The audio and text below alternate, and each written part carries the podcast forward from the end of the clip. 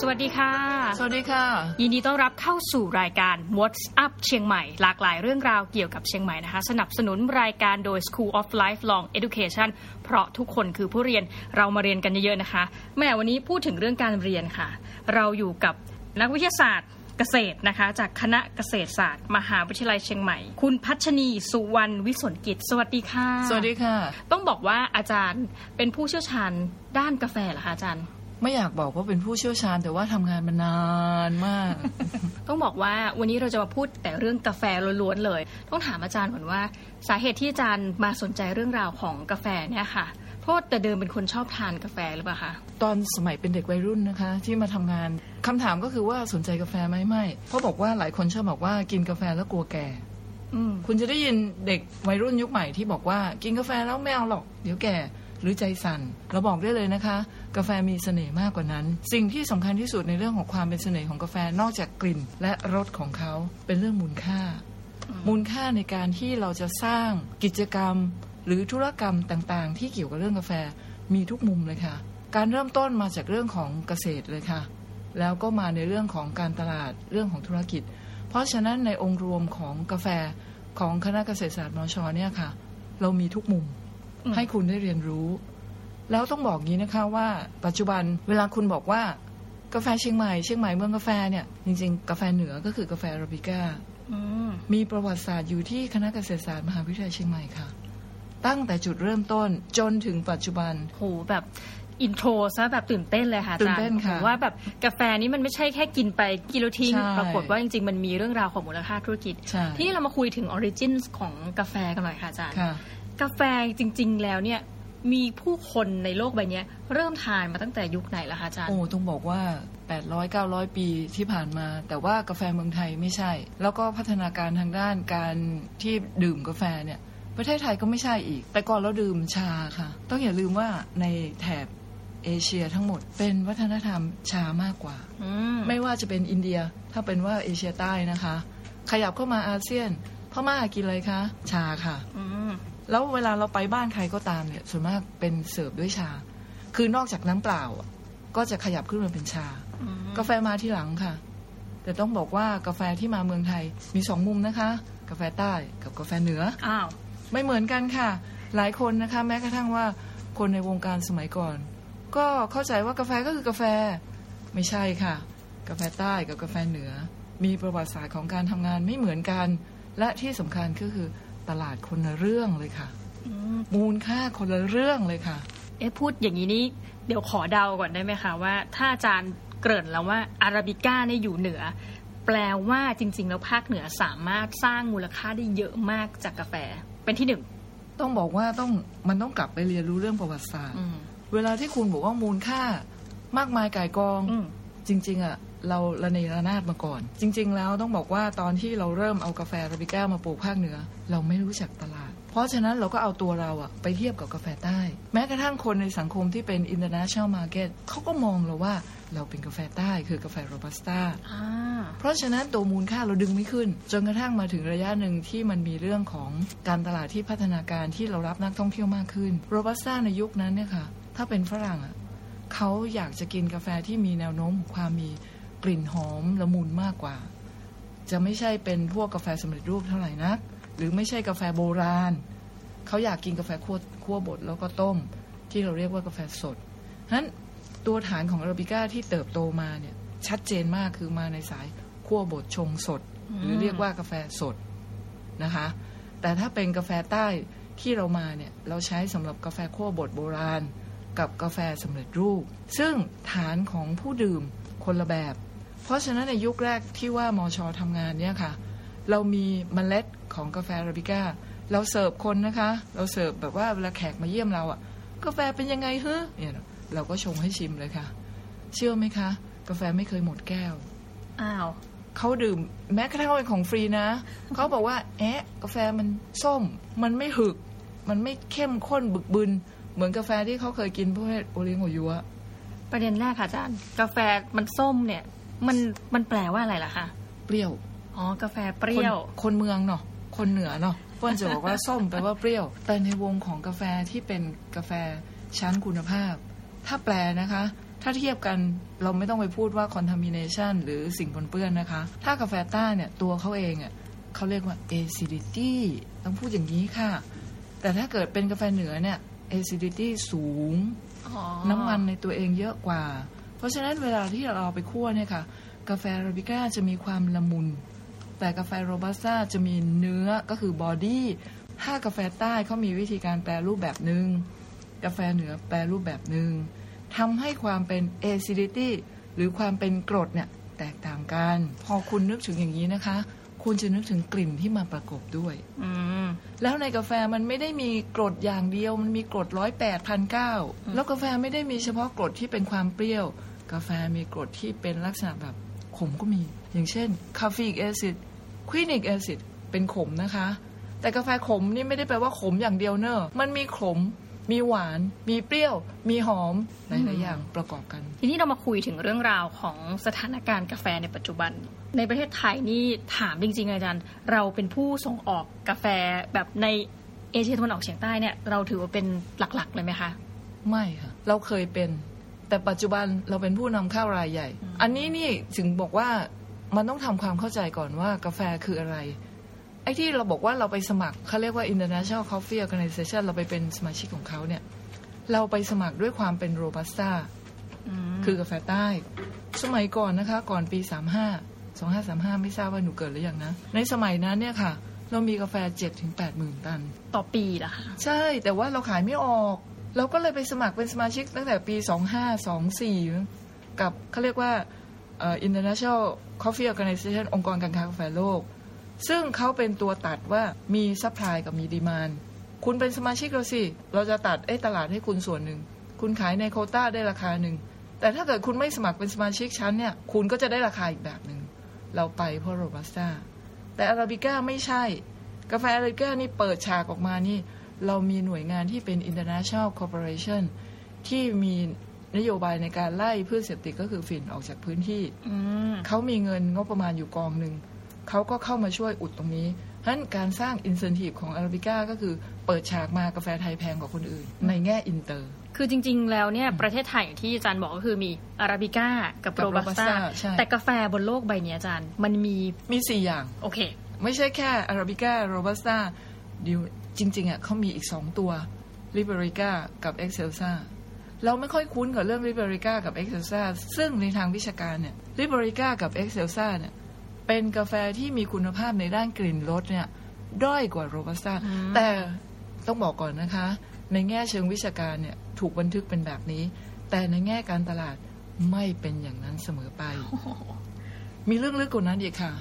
อยากรู้ต้องมาเรียน น่อืมนะมีการเกริ่นมาแล้วนะคะอาจารย์ค่ะขายของเก่งมากอืมทีนี้เราพูดถึงสถานการณ์ทั่วไปแล้วของประเทศไทยว่าจากเดิมเราส่งออกได้7จ็ถึงแปดหมื่นตันอ่าอ่าแต่แต่เดี๋ยวนี้นะคะ เราเป็นผู้นำเข้า70,000ตัน คนบริโภคกาแฟเยอะขึ้น ไม่ใช่ค่ะอ้าวความหมายเนี่ยเวลาคุณพูดเรื่องตัวเลขส่งออกนำเข้าเนี่ยเป็นเรื่องของ instant เป็นส่วนใหญ่ แล้วเวลาคุณอ่านตัวเลข ถ้าเกิดคุณไม่เข้าใจข้อมูลพื้นฐานจริงๆอะคุณแปลความผิดหมดเลยอืม ในกรณีหนึ่งที่บอกว่ามีการส่งออกนำเข้าเนี่ย ตัวเลขใหญ่คือ 4 0 0 0 0 5 0 0 0 0 7 0 0 0 0ตันเนี่ยส่วนมากเป็นโรบัสต้าทีนี้ในสวนอาราบิก้าเนี่ยสมัยก่อนที่เรามาปลูกกันอะจนกระทั่งถึงปี 40 นะ เราก็มีกาแฟประมาณ 5,000 ตัน แต่ตอนนั้นเนี่ยโรบัสต้ามีประมาณสัก 50,000 ตัน เราก็บอกว่า โอ้ยอาราบิก้าไม่มีความสำคัญในเชิงเศรษฐกิจ แต่จริง ๆอะมีนะ เพราะว่าโรบัสต้าเนี่ยขายได้ในประเทศนะคะ เม็ดดิบ กิโล60ก็เก่งแล้วอาราบิก้านะคะ เปิดฉากออกมา80แต่ตอนปี 40 เนี่ย เราขายได้ 120โอ้แปลว่าสองอย่างนี้คนละตลาด การใช้ประโยชน์คนละแบบ นี่คือความเข้าใจพื้นฐาน แต่ปัจจุบันทำไมถึงบอกว่า ส่งออกกาแฟเรา ตอนนี้เราเป็นผู้นำเข้า เพราะว่าได้ยินแจ็คหมามาไหมคะ ค่ะ จริง ๆอะก่อนแจ็คมา ยางพารามาก่อน ตอนนั้นเนี่ยยางพาราราคาสูง เลยตัดกาแฟออกเพราะว่ากาแฟราคาต่ำอืมพอมาถึงวันหนึ่งยางพาราราคาตกสามโลร้อยแจ็คหมามาถึงบอกว่าสั่งทุเรียนวันหนึ่งแปดหมื่นตัน วันนั้นอะที่มาคนค่ะตื่นตะลึงกลับไปบ้านเลยตัดตัดยางพาราออกปลูกทุเรียนอืมนั่นคือเหตุผลว่าทำไมตัวผลผลิตของกาแฟมันหายเยอะ เพราะถูกเปลี่ยนด้วยยางพาราไปรอบหนึ่งอ๋อรอบสองนึกว่ายางพาราออกจะมีกาแฟฟื้นไม่ ตัวทุเรียนมาแทนรับรองได้ค่ะ กาแฟจะมาตามหลังจากทุเรียน อาจารย์บอกไว้แล้วนะคะอืมนี่ มาแน่แน่นอนๆแน่นอนฟัธงเพราะอะไรคะ international market ตอนนี้กำลังเล็งกันว่า climate change มาเรื่อง climate change โอ้โหวุ่นวายไปหมดเนาะ climate change แปลว่าอะไร โลกร้อนขึ้น คุณก็รู้ว่าเชียงใหม่เดี๋ยวนี้ร้อนขึ้น ต้นไม้ก็รู้ค่ะฉะนั้นต้นไม้ก็สู้กับโรค ไหวไม่ไหวไม่รู้นะ แปลว่าผลผลิตอาราบิก้าของโลกมันจะลด คนจะใช้โรบัสต้ามากขึ้น รวมทั้งประเทศไทยด้วย บอกไว้แล้วนะเออบอกไว้แล้วนะอืม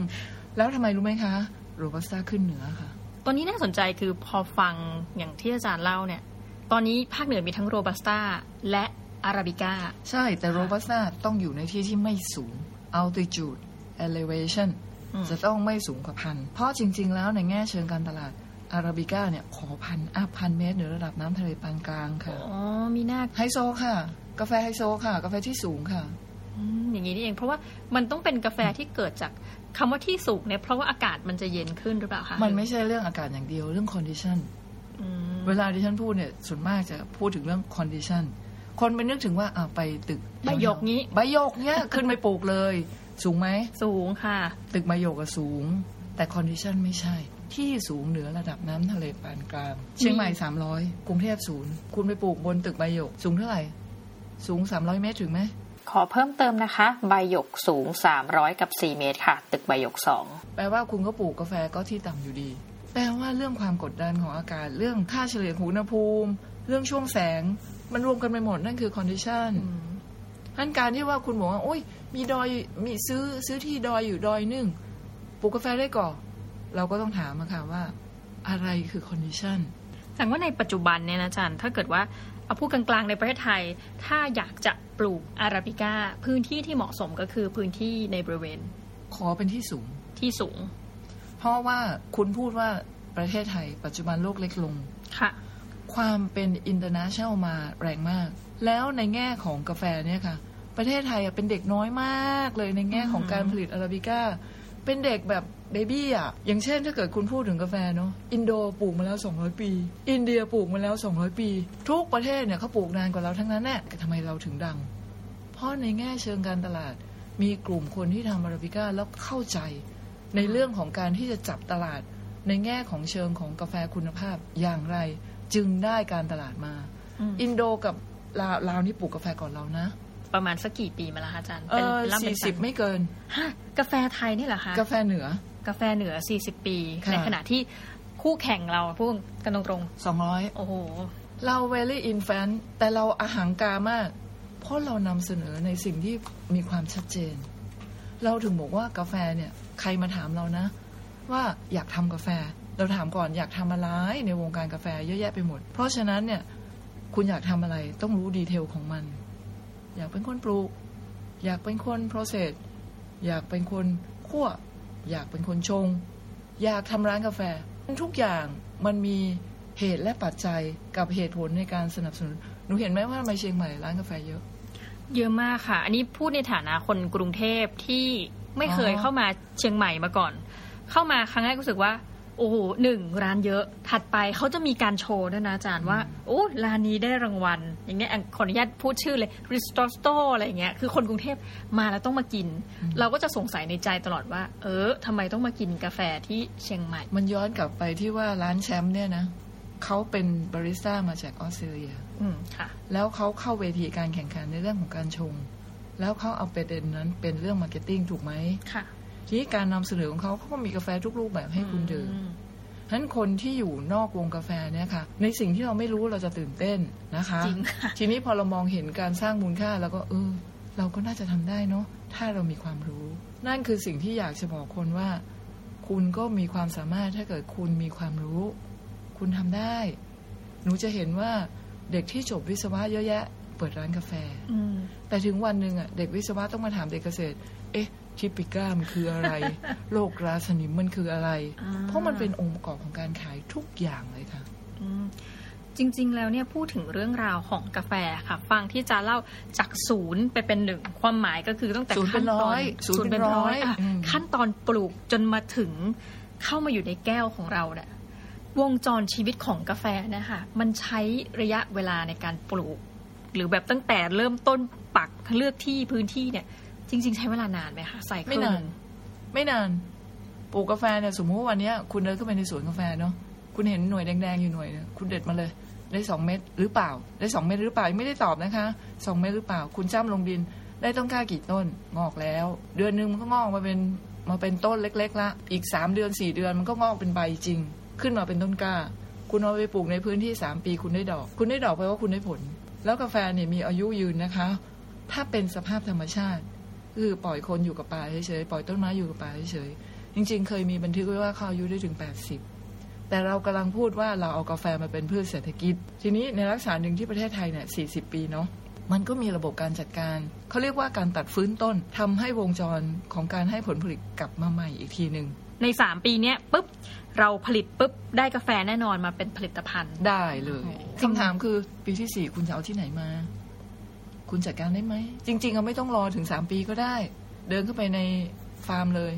เกษตรกรคะขายเครื่องเฮาก่อนแปลว่าคุณไม่ต้องปลูก เราถึงบอกว่าในลักษณะของคณะเกษตรเนี่ยค่ะ เรา provide เราเตรียมความรู้ให้คุณหลายมุมอืมถ้าเกิดว่าคุณอยากคุณบอกว่าคุณอยากคั่วกาแฟขายอะคุณยังไม่ต้องไปปลูกก็ได้ คุณเริ่มจากการไปซื้อเม็ดดิบมา คุณคั่วไม่เป็นเหรอ คุณมาเรียนกับเรา หรือคุณไม่เรียนก็ได้ คุณมาให้เราคั่วให้ เรา support ทุกอย่างเท่าที่จะเป็นไปได้ให้คุณ พอหลังจากที่อ้าวคุณไม่เรียนนะ คุณมาให้เราคั่วให้ ก็จ่ายค่าไฟนิดหน่อย สักวันหนึ่งคุณก็ต้องอยากรู้ ว่ากาแฟมันจะแตกมันมี crack หนึ่ง crack สองมันจะมีน้ำตาลขึ้นมาเมื่อไหร่เอซิดิตี้ขึ้นเมื่อไหร่จะขมแค่ไหนจะมันแค่ไหนอย่างเงี้ยคุณก็ต้องเรียน อาจารย์ขายของเก่งมากเลยค่ะ ตอนแรกไม่นึกว่าอยู่อยากเรียนหรือยังคะไม่อยู่คณะเกษตรนึกว่าอยู่สักบริหารธุรกิจอะไรแบบนี้อาจารย์ ต้องบอกงี้นะคะ กาแฟคือการตลาด อืม ถ้าเกิดคุณไม่เข้าใจเรื่องตลาดนะคะ คุณไม่ต้องขยับมากาแฟหรอกอืมเพราะคุณจะจับไม่ติด เราถึงถามไง ถ้าคุณจะทำกาแฟ คุณจะขายใคร คุณทำต้องกล้าขายก็ได้นะอืมคุณไปเก็บจริงนะเม็ดมาเนี่ย คุณจ้ำลงดินเนี่ย เปลี่ยนถุงนิดนึง คุณขายแล้วต้นห้าบาท เวลาที่เขาซื้อต้นกล้าคุณเคยได้ยินไหมคะว่าในวงจรของเกษตรเนี่ย คนที่ได้ตังค์มากที่สุด คือคนที่ทำต้นกล้าขาย สมัยหนึ่งที่ลำไยดัง ต้นกล้าเวลาเขาซื้อเนี่ยเขาไม่ได้ซื้อหนึ่งต้นสองต้น เขาซื้อกำมั่มร้อยสองร้อยพันสองพันกาแฟเหนือถูกเอาไปปลูกที่ภาคอีสานกับภาคใต้เนี่ยเป็นพันอืมเวลาเขาเอาขึ้นรถทีพันต้นห้าบาทห้าพันแล้ว ฟังอย่างนี้นะคะแหมเราเริ่มอยากจะเข้าไปสู่ธุรกิจของการกาแฟจังเลย วันนี้เราก็เลยจะมาโฆษณาหลักสูตรกันค่ะสักหน่อยนะคะนำโดยอาจารย์เป็นคนสอนเองเลยใช่ไหมคะ เป็นหนึ่งในทีมผู้สอไอ้นค่ะยานะคะไม่ใช่เล่นๆนะคะอาจารย์ คืออาจารย์มีความรู้เกี่ยวกับกาแฟเนี่ยเยอะมากนะคะ ตัวนี้ขอแอบดมอาจารย์มีกลิ่นกาแฟติดตัวหรือเปล่าไม่อ่าหลายคนเข้าใจผิดค่ะ ว่าความเป็นคอกาแฟคือกินกาแฟวันละสิบแก้วอืมหัวตายก่อนถ้างั้นอะเพราะอะไรฮะเพราะกาแฟมีสารสำคัญที่เรียกว่าคาเฟอีนอืมมันเป็นสารกระตุ้นในร่างกายของมนุษย์ ซึ่งแต่ละคนไม่เหมือนกัน นั้นถ้าเกิดหนูบอกว่าอยากเป็นคอกาแฟแต่หนูกินกาแฟไม่ได้มากอืมไม่เป็นไรไม่เพียงผิดแต่คุณไม่ผิดไม่มีอะไรผิดเลย เพียงแต่คุณเข้าใจ สมมุติว่าวันเสาร์อาทิตย์นะ ไม่กินกาแฟก็ได้นะคะ หรือวันหนึ่งกินกาแฟ วันหนึ่งสามแก้วสี่แก้วก็ได้ แต่อย่ากกินภายในหนึ่งชั่วโมง เพราะร่างกายเราเนี่ยค่ะ การรับเขาเรียก carrying ของเราอะเนาะในเซลล์ในเลือดของเราเนี่ย ถ้าคาเฟอีนมากเกินภายในหนึ่งชั่วโมงเนี่ย มันจะมีปฏิกิริยา เพราะฉะนั้นเนี่ยถ้าเรากินสี่แก้วในหนึ่งวัน แปลว่าค่าเฉลี่ยของมันเนี่ยสมมติว่าวันหนึ่งมีแปดชั่วโมงยี่บสี่ชั่วโมง ก็เอาสี่หาร แปลว่ามันมีช่วงเวลาของสารตัวเนี้ยที่เขาไปกระตุ้นกับการขับออกอะมันจะได้ แต่ถ้าเกิดคุณกินสี่แก้วภายในหนึ่งชั่วโมง รับรองได้เลย ถ้าคนที่รับไม่ได้เยอะเนี่ย จะปวดหัวจะมีอืมปฏิกิริยาอย่างอื่นเยอะมากค่ะหัวใจจะสั่นดึกดึกดึกดึกงั้นข้อที่แนะนำว่า ในปริมาณที่เหมาะสมใช่แต่ละคนนี่ก็ไม่เท่ากันใช่ไม่หเท่าอจรย์กันค่ะ แต่ว่าเอาสักแบบว่าโดยเฉลี่ยแล้วค่าเฉลี่ยของคนทั่วไปเนี่ยค่าเฉลี่ยนะคะ เป็นลักษณะแบบกาแฟแบบเป็นกาแฟชงแบบฝรั่งอะ่ะ เป็นมักอะ่ะค่ะ วันหนึ่งเขาบอกว่าก็สักแปดมักโอ้ก็เยอะนะคะ เยอะแต่ว่าเขาไม่ได้กินภายในหนึ่งชั่วโมงค่ะเขากินค่าเฉลี่ย เพราะฝรั่งเขากินเป็นน้ำอืมเป็นเครื่องดื่ม ประจำวันเดินมากก็กิน enjoy ไปเมาเมาๆไปอย่างเงี้ย นะคะ ทีนี้เรามาพูดถึงหลักสูตรกาแฟ ตอนนี้คณะเกษตรออกมา 2 หลักสูตรละนะคะใช่ภายใต้แบรนด์ร่วมกับ CMU School of Lifelong Education ใช่ค่ะนะคะ หลักสูตรที่ 1 ซึ่งหลักสูตรเนี้ยเป็นหลักสูตรที่แบบว่าอู้ดูเข้มจริงๆเข้มข้นทั้งคู่เลยอาจารย์ หลักสูตรแรกนะคะ หลักสูตรระบบการผลิตกาแฟอาราบิก้าเพื่อความยั่งยืน พูดง่ายๆ อันโมดูลหนึ่งเนี่ยหมายถึงเรื่องของการทำฟาร์ม จนกระทั่งได้ผลผลิตที่เป็นเมล็ดดิบ เอาง่ายที่สุดแบบนี้ มันจะได้ภาพหนึ่ง ก็คือตั้งแต่ว่าเลือกเมล็ดยังไง เอาไปเพาะยังไงได้ต้นยังไง เอาไปปลูกยังไง จนกระทั่งว่าสามปีผ่านไป เหมือนเหมือนละครไหมคะสามปีผ่านไป คุณก็เริ่มเก็บเกี่ยวแล้ว เก็บเกี่ยวยังไง วิธีวิธีที่เขาบอกว่าเป็นวิธีเปียกยังไง วิธีฮันนี่ยังไง วิธีแห้งยังไงอะไรอย่างเงี้ยค่ะอันนี้ก็คือเหมือนจากเริ่มจากศูนย์เลย ใช่เรื่องเรื่องของฟาร์มจนกระทั่งได้บีนดิบ พูดง่ายๆ เหมือนคุณเป็นชาวนาผู้ปลูกข้าว แล้วคุณได้ข้าวเปลือกหรือข้าวสาร เตรียมไว้ขายให้คนไปหุงกินอะ่ะ หลังจากที่โมดูลหนึ่งนี้จบ คุณจะไปต่อไม่ไปต่อเรื่องของคุณละ เพราะจริงๆอะ่ะระบบหนึ่งอะ่ะไอ้ไอ้ตัวโมดูลหนึ่งเนี่ยก็มีเงินนะ อย่างที่บอกต้นแก้วต้นห้าบาท ต้นสิบบาท ต้นยี่สิบาท เอาไปใต้เอาไปอีสานต้นสี่สิบห้าเนอะเห็นหรือยัง ถ้าเกิดคุณเข้าใจเรื่องการตลาดคุณก็ไปได้ โมดูลสองทำอะไรโอ้ยไปซื้อบีนมา เอามาคั่วคั่วคั่วมันไม่ได้แปลว่าคุณมีเตากับมีกระทะแล้วคุณจบนะ คุณไปซื้อเครื่องคั่วเลือกเครื่องคั่ว เลือกโปรไฟล์ของการคั่ว เลือก consumer behavior ที่คุณจะ support เขายังไง หลักสูตรแรกนะคะ ก็คือหลักสูตรระบบการผลิตกาแฟอาราบิก้าเพื่อความยั่งยืนเนี่ยใช่เราจะเรียนกันถึง 54 ชั่วโมงด้วยกัน เราจะได้ไปเวิร์กช็อปแน่นอน แน่นอน โอ้โห มือต้องเปื้อนดิน แน่นอนใช่ไหมคะการันตีมือเปื้อนดินแน่ และหลักสูตรที่สองเนี่ยเป็นเหมือนกับการต่อยอดและ อันนี้พูดถึงเรื่องเชิงธุรกิจมาก ๆ เลยนะคะ ชื่อหลักสูตรก็คือ การแปรรูปและผลิตภัณฑ์กาแฟนะคะอาราบิก้าคุณภาพเพื่อตลาดยุคใหม่ ตลาดยุคใหม่กินอะไรหนูเคยกินกาแฟ drip ไหมเคยได้ยินค่ะอ่ากาแฟ drip แก้วเท่าไหร่แพงค่ะ อ่า นี่คือความหมายของคนยุคใหม่ที่บอกว่า อยู่นี่นะกินกาแฟ drip นะสิ่งแรกที่ต้องได้ berry berry นี่อ่า sweet sweet อะไรเงี้ยแต่ถ้าเป็นคนยุคเก่า มันต้อง body body acidity น้อยๆ ต้องมี crema คนยุคใหม่ ไม่เอา crema นั่นคือความเข้าใจ จริง ๆ แล้วแสดงว่าอาราบิก้าที่เราพูดมาถึงเนี่ย เรามีพูดถึงลักษณะวัตถุดิบ แต่พอการแปรรูปมันไปทำได้หลายอย่างมากเลยสิคะอาจารย์โอ้มากมายไก่กอง เช่นนะคะเออจริง ๆ แล้วถ้าเกิดคุณมีวัตถุดิบที่เป็นเมล็ดดิบเนาะคุณจะทำไลท์โรสมีเดียมโรสดาร์กโรส anything หรือ in between ก็ได้ มันขึ้นอยู่กับ consumer behavior ที่คุณมุ่งเป้า เสร็จไปต่อเรื่องชงอีกอ่าจะกินดริปต้องไลท์ to medium อืมถ้าจะกินประเภทแบบ crema ใหม่ ๆ จะต้องคั่วกาแฟยังไง หรือว่าจะทำเป็นกาแฟดริปเย็น มันจะใช้กาแฟแบบไหน มันมีตัวเป้าหมายสุดท้ายที่เขาจะจ่ายตังค์คุณอะด้วยความรื่นรม ด้วยความสุข สิ่งที่เขาจ่ายออกมาเนี่ย มันคือความสุข ประเด็นหนึ่งที่พี่ชอบถามพวกเด็กอีคอนคือ what is the meaning of buying ความหมายของการซื้อ แปลว่าอะไรคะแปลว่า willingness to pay อ่าก็คือการต้องการที่จะจ่าย เต็มใจที่จะจ่ายอืมความเต็มใจที่จะจ่าย ส่วนหนึ่งก็คือ I am happy to pay you ใช่ไหมคะค่ะเพราะฉะนั้นประเด็นนี้อะกาแฟมีให้เยอะทำไมคุณกินก๋วยเตี๋ยวชามเท่าไหร่คะเดี๋ยวนี้35ถึง40โอ้ยถูกไป เอาให้ห้าสิบกาแฟแก้วเท่าไหร่คะร้อยห้าสิบโอ้ค่ะ อิ่มไหม ไม่อิ่ม but when we take coffee อะมันมีส่วนหนึ่งก็คือคือกลิ่นและรสของมันอะทำให้เรามีความรู้สึกผ่อนคลาย ตื่นจากความสลืมสลือ มันรื่นรมอะ แล้วก็ร้อยห้าสิบโนมินิ่งพอมาพูดถึงตรงเนี้ยค่ะอาจารย์ อยากจะถามอาจารย์ค่ะ ถึงเรื่องราวว่าอะไรคือเสน่ห์ของกาแฟ หลายคนบอกว่า เนี่ยมีแพชชั่นกับกาแฟ จริง ๆ แล้วนะ ความเป็นกลิ่นรสที่พระเจ้าประทานมาให้ หนูลองคิดถึงลำไยอะหนูกินอะไร ก็กินเนื้อมัน กินเนื้อกินเม็ดไหมไม่กินค่ะไม่กิน กาแฟเนี่ยเขากินอะไร กินเมล็ดมัน แต่เมล็ดมันกินดิบได้ไหมไม่ได้ ต้องใส่ไฟก่อน แต่ปัจจุบันไม่ใช่นะคะ ในวงการกาแฟ เปลือกก็กิน หนูเคยได้ยินไหมคัสคาร่าอ่าอันนั้นก็คือเปลือกของผลกาแฟ ที่สมัยก่อนเราทิ้ง หรือเราเอาไปทำปุ๋ยหมัก แต่ปัจจุบัน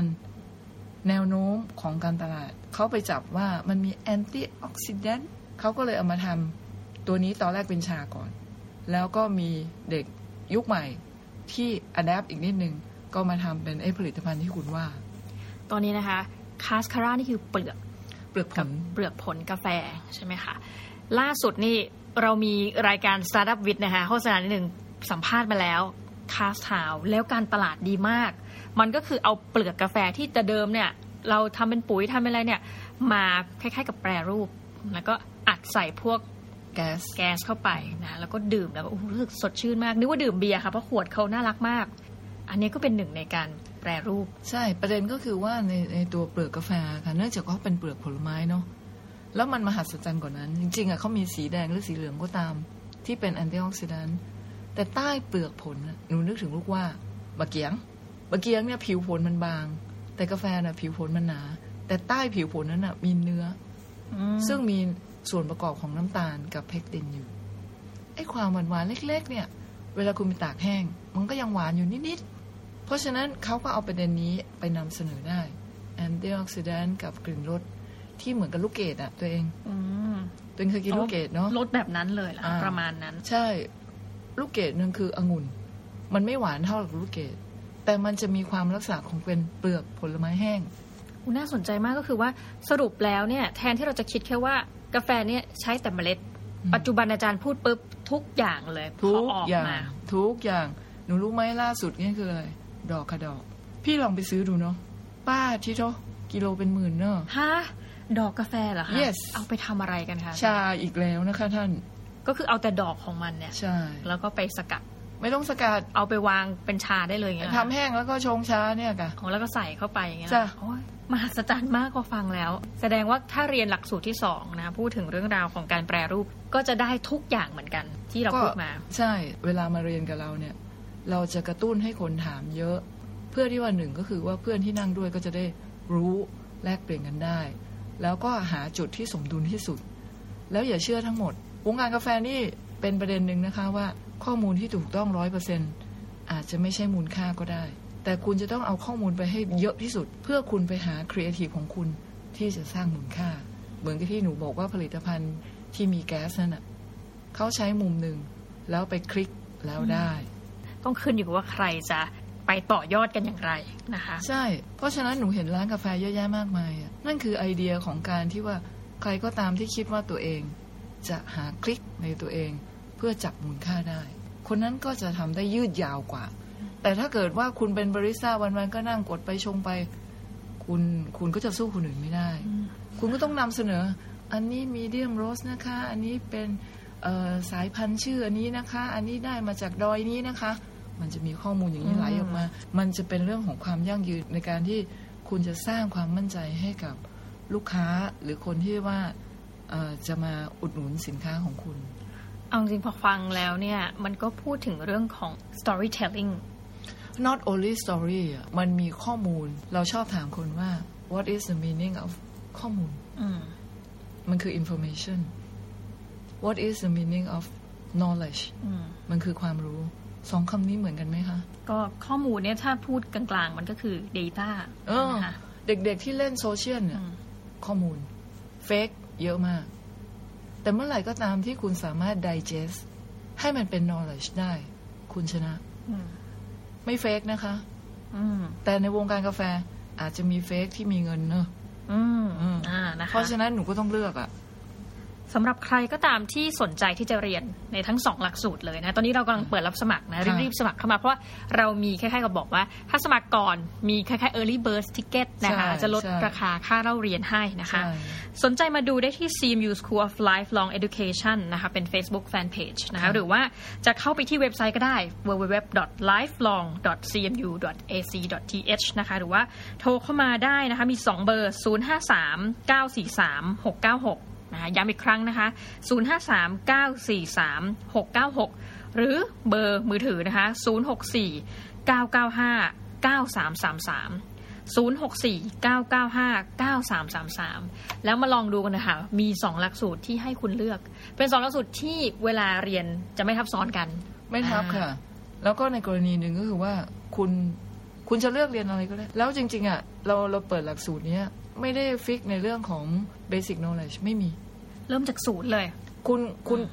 อยากมาเรียนเฉยๆอะแล้วก็ได้ตัว certificate ที่ในระดับของคณะเกษตรมหาลัยเชียงใหม่ ขอให้มีความสนใจที่จะทำในกิจกรรมนี้